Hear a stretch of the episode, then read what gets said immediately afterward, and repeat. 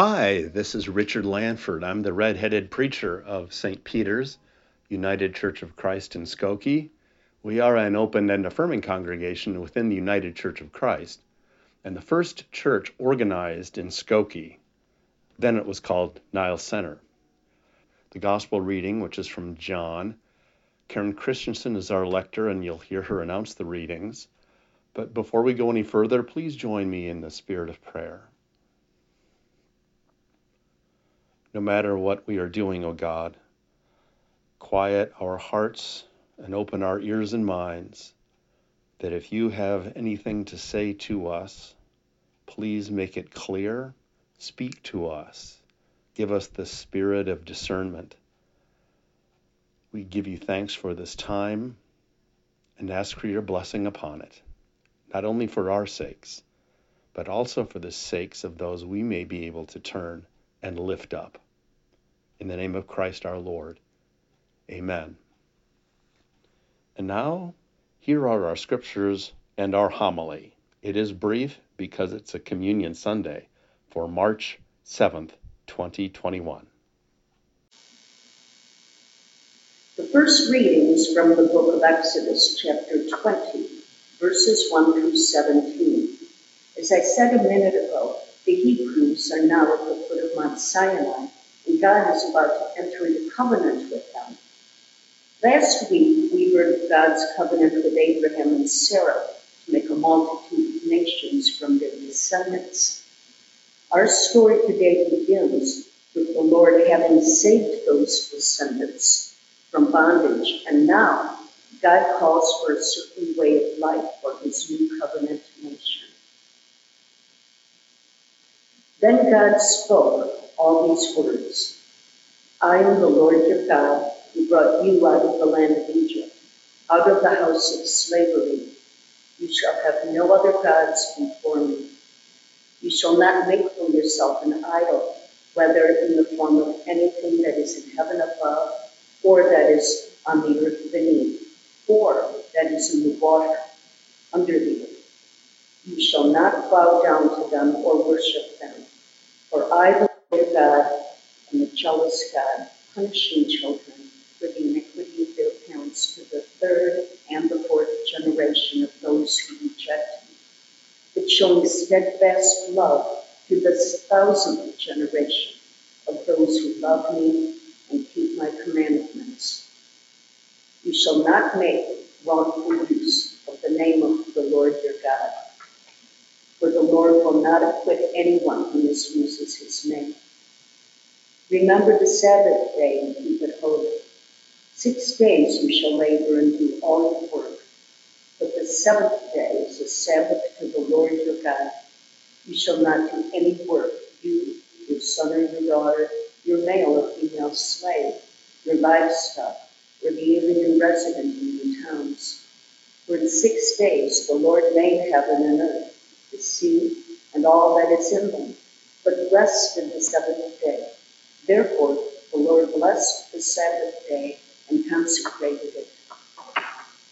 Honor your father and your mother so that your days may be long in the land that the Lord your God is giving you. You shall not murder. You shall not commit adultery. You shall not steal. You shall not bear false witness against your neighbor. You shall not covet your neighbor's house, nor you shall not covet your neighbor's wife, or male or female slave, or ox or donkey, or anything that belongs to your neighbor. This ends the reading from the book of Exodus. Our epistle reading is 1 Corinthians verses 18 through 25. Paul writes to a congregation very familiar with Greek philosophy and wisdom, contrasting wisdom and Jewish thought with what Jesus did on the cross. Paul writes, For the message about the cross is foolishness to those who are perishing, but to us who are being saved, it is the power of God. For it is written, I will destroy the wisdom of the wise, and the discernment of the discerning I will put. Where is the one who is wise? Where is the scribe? Where is the debater of this age? Has not God made foolish the wisdom of the world? For since in the wisdom of God the world did not know God in wisdom, God decided through the foolishness of our proclamation to save those who believe. For Jews demand signs and Greeks desire wisdom, but we proclaim Christ crucified, the stumbling block to Jews and foolishness to Gentiles, but to those who are the called, both Jews and Greeks, Christ, the power of God and the wisdom of God. For God's foolishness is wiser than human wisdom, and God's weakness is stronger than human strength. This ends the reading of the epistle. This morning, the gospel reading is John chapter 2, verses 13 through 22. This is one of those familiar passages I mentioned at the start but unlike the other three Gospels who put this story in Holy Week, John puts his version of this event much nearer the start Jesus' public ministry. The Passover of the Jews was near, and Jesus went up to Jerusalem. In the temple, he found people selling cattle, sheep, and doves, and the money changers seating at their tables. Making a whip of cords, he drove all of them out of the temple, both the sheep and the cattle.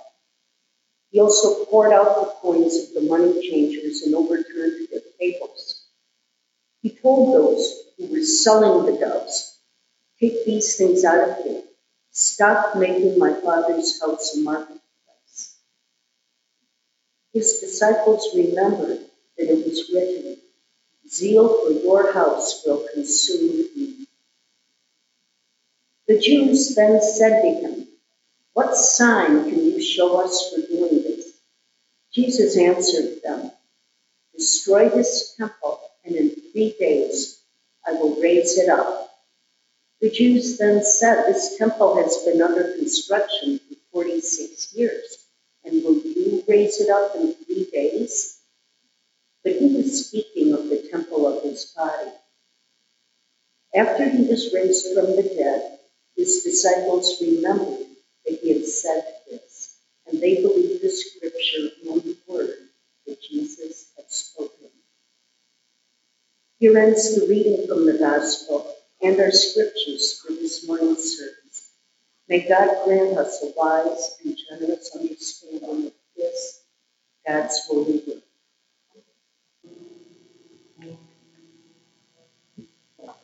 Today, we have Jesus in what for some of us is an uncomfortable life. There he is, flipping over the tables of the money changers after he poured out the coins of the money changers. Poured out the coins of the jars for containers. Then flips over their table. He drove out the animals for sale for temple sacrifice with the whip of cords and yelled at everyone to clear out we heard Karen read the words, take these things out of here. Stop making my father's house a market.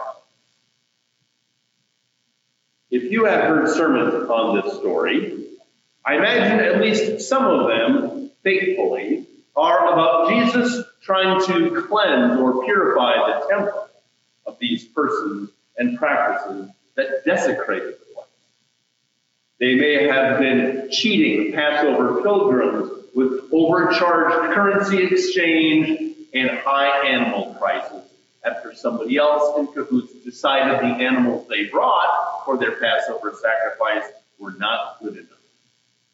They were unrighteously preventing any Gentile who wanted to pray to the God of Israel to do so in peace, for they were in that same noisy, smelly court.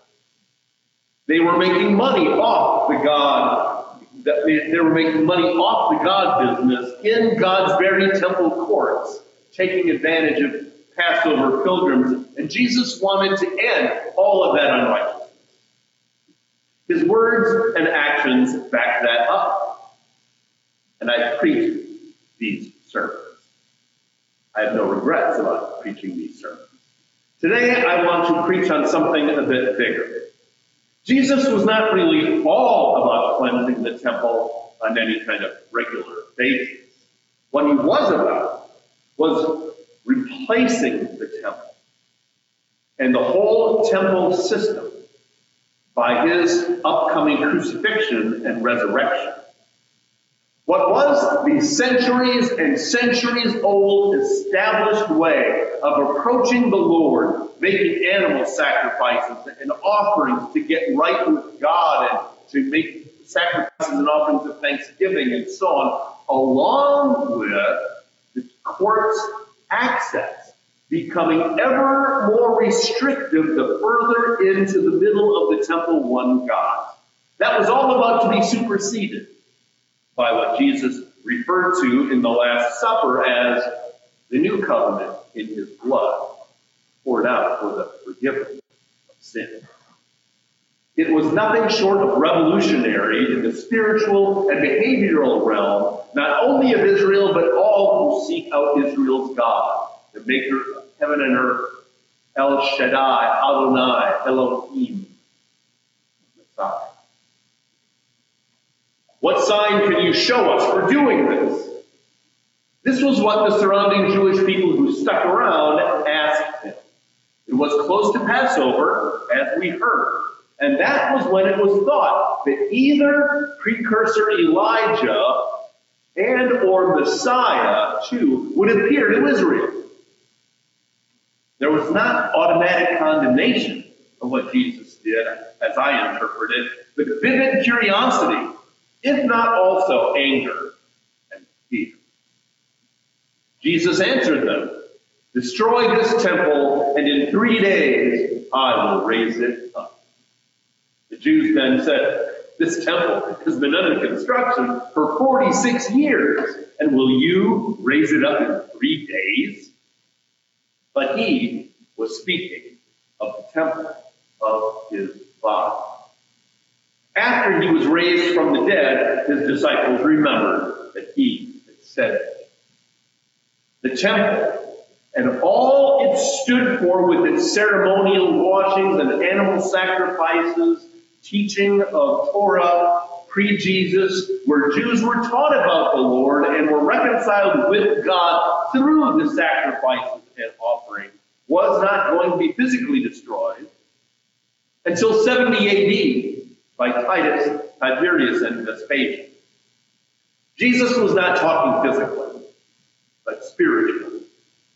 No longer would the temple and its system be the way people approached God, knew God's forgiveness, and learned the Torah. No longer would there be an increasingly, an increasingly exclusive inner circle of courts where fewer and fewer faithful servants of God would get to get closer to the Holy of Holies where it was believed God dwelt. No longer would persons run the risk of being turned away if the elders, priests, Sanhedrin, and scribes found worshippers unclean. You know, like the shepherds, the Samaritan women, lepers, tax collectors and sinners. That was all going to go away in the eyes of Jesus God. That system had had its God ordained day. And now the new temple was his body, crucified and risen. In Christ, one finds the power of God to save, the wisdom of God revealed to faith. In Christ, we are reconciled to God and encounter profound mercy and grace. In Christ, we are transformed by such self-sacrificial love. In Christ, one finds the love of God made plain, made accessible to all, covering all our sin and showing all the way of life under God not just the externals of the law, but the internal of the heart that matches it and is behind it. Paul later wrote, not only is Christ crucified the power of God for salvation, not only the power of God and the wisdom of God, also his mindset, Paul urges upon Christ's disciples in Philippians 2. Have this mind among you. In Christ crucified and resurrected, authoritative teaching, fulfilling the Torah and also new commands. A different kind of encounter with God can occur when one sees God coming to us as Jesus, one who knows our pain loneliness, suffering, and being misunderstood, our abandonment by friends, and experiencing the love of children a relatable Savior who came in love, died in love, power, and was raised in power and love, although seen having died in me. In him, not even the Holy of Holies will be needed any longer. We remember this new covenant, this Son of God, this new way of encountering God's mercy and become one with Him somehow through the sacrament of communion. This dramatic event, then, is not only a prophetic protest against temple desecration in more ways than one, it is a declaration of the ultimate paradigm shift, a fulfillment of sorts, a radical orientation from a system of building animal sacrifice, ceremonial laws dictating worthiness, and restrictive access to God to Jesus, crucified and risen. When we turn to Him in faith and pray for the Holy Spirit, who's already within us because we have faith, there's this interaction that's hard to theologize about faith and the Spirit both coming in and one making the other possible. When we turn to Him in faith and pray for the Spirit, our own journey of change into being more and more like Christ begins. The church began to spread after Pentecost despite persecution and also because of its witness during persecution. It grew and grew and grew. It changed people, families, villages, and even emperors. Churches started monasteries where culture and arts were preserved during the Dark Ages. Churches started hospitals and academies to benefit their community. To this day, the daring work of faithful Christians changes other lives and even Jesus announced the coming system change with a tumult in the temple. Justice and grace caught fire and expanded. Do we have any parallels? Today? Are there places a visit like that of Jesus so long ago would benefit society, if not the world God so loved?